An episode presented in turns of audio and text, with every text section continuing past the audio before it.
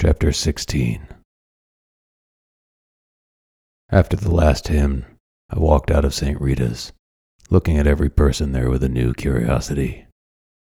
Who all in this funeral service were clients of Anna Maria's, and who were friends, and who among those somber faces spent serious cash to be lashed to a chair by a woman in a neon pink wig. Snow began to fall as Alicia Barnes and I stood respectively silent, watching Anna Maria's casket on the shoulders of the men in her life move from Saint Rita's to the back of the hearse.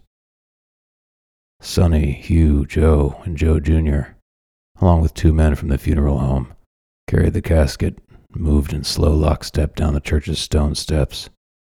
They were short, slight men, unremarkable in everything, including the black suits they wore.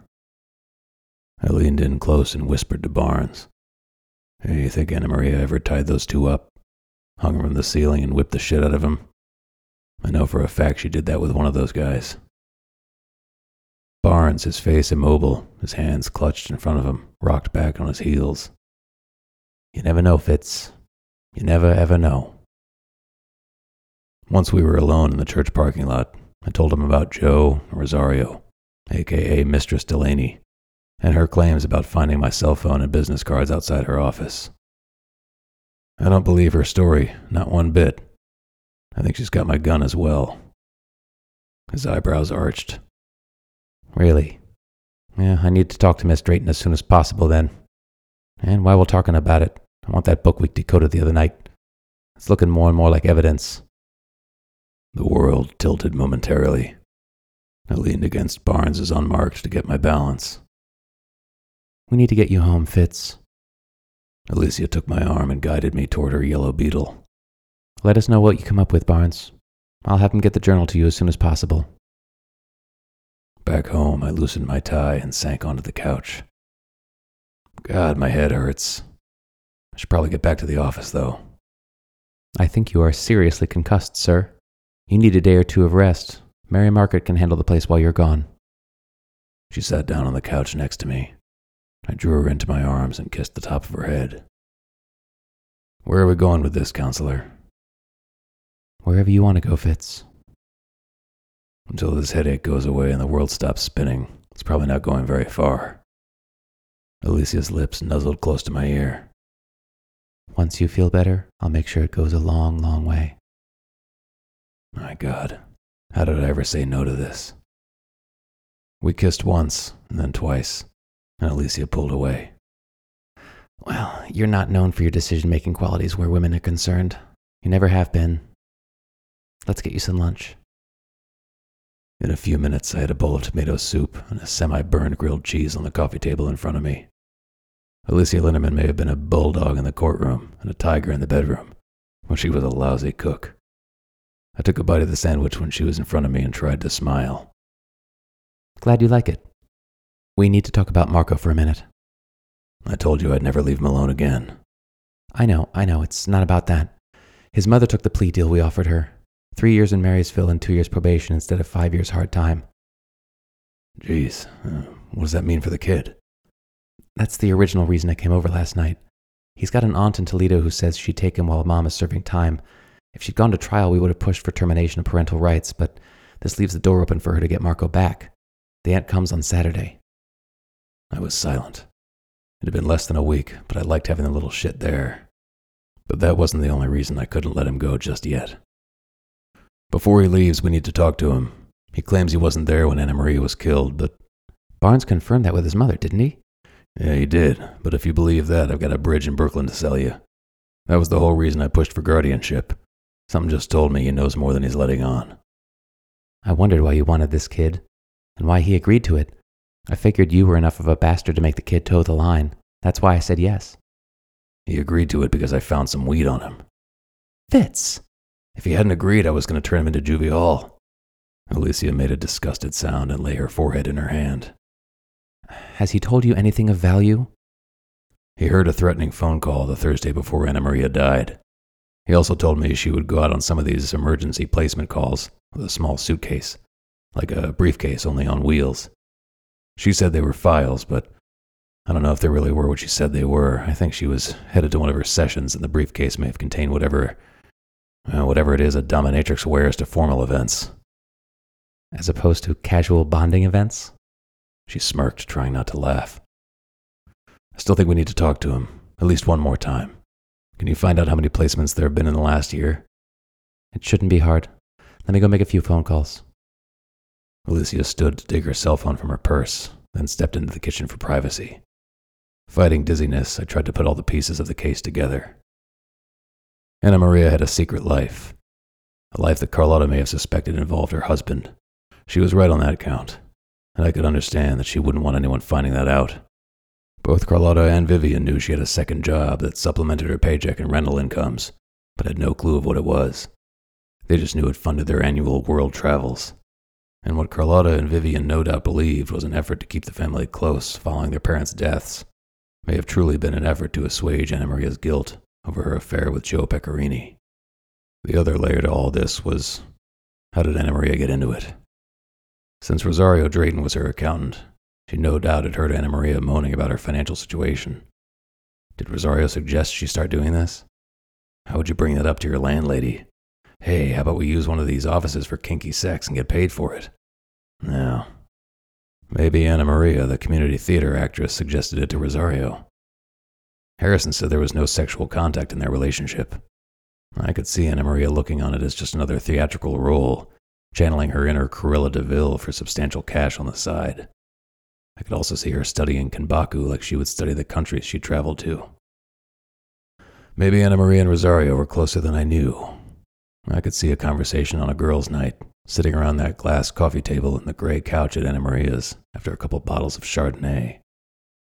So the next question was, where did all this happen? After my conversation with Rosario at the funeral, and seeing Flashy Pete enter the accounting office after dark, I had to wonder if the sex club was located there. But if not there, where? On my two stakeouts, I hadn't seen any lights when Pete entered, and there were no windows other than the front one, which was covered by heavy curtains. The concrete block building had no other windows on the sides or at the back either. Could these encounters have happened at one of these other offices? I'd been to Rosario's office, walking down the paneled hallway past several closed doors that I assumed belonged to other partners. And if I remember correctly, Julia Mazaros, the administrative assistant, or whatever the hell they called secretaries these days, she'd been extremely nervous when I came in without an appointment. When I got to Rosario's office, it all seemed legit, although I couldn't remember if she had any work spread on her desk or not. Could there be a basement, fashioned into some kind of sexual dungeon? And when did Pete Zatkowski get involved with Anna Maria? He had clearly moved on to Rosario's services after Anna Maria's death. Anna Maria had to know the mayor was her client. Anybody as visible in the community as Pete had some nerve. Or was it just plain naivety? That he could frequent a dominatrix and not be found out. It looked more and more like Anna Maria had something on the mayor. Something she threatened to go public with. He had to be the one who was threatening her. And even more frightening, he had to be the one who killed her. But maybe that was all wrong. I still couldn't count out Joe or Carlotta.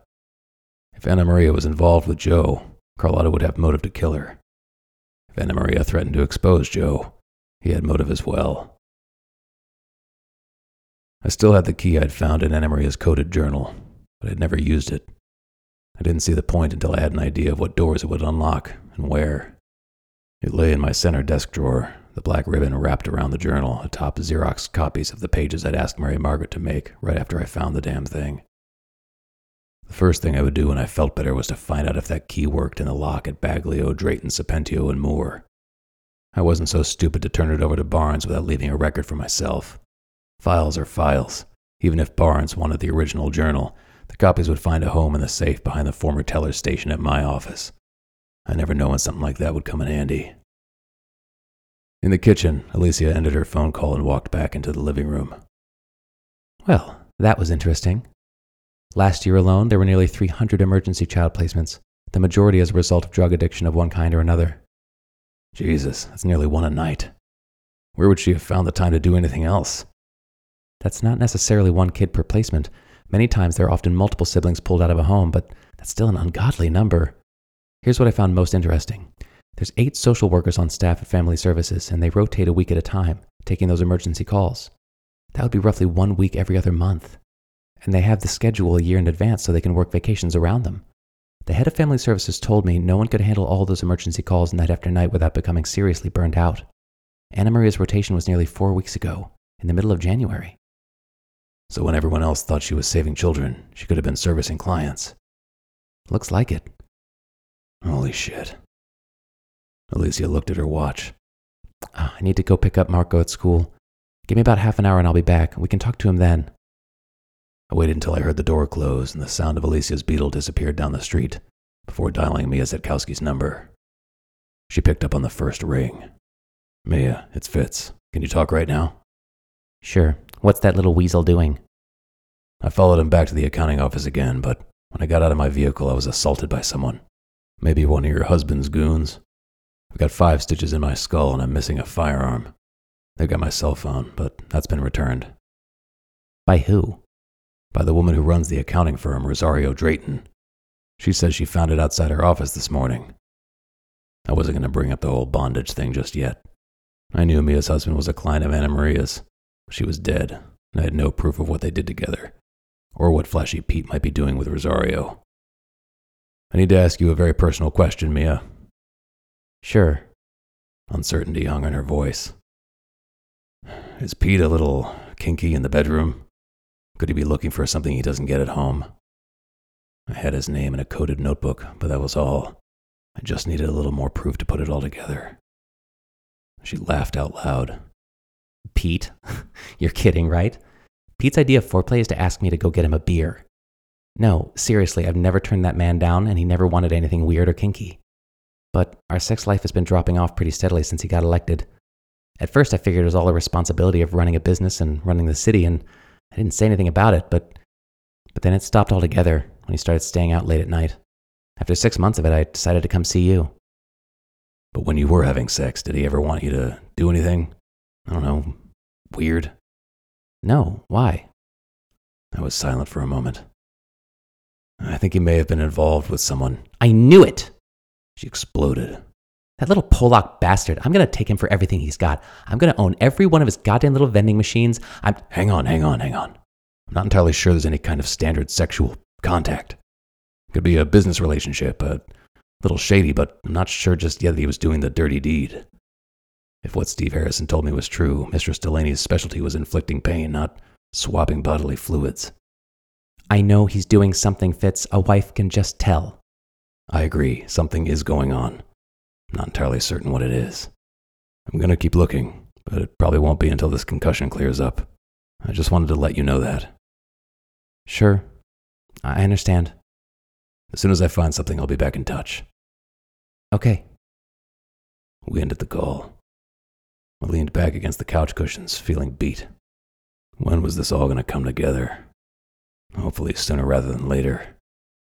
I swung my feet onto the coffee table and grabbed at the television remote. Before I knew it, my pain pill kicked in, and I was asleep.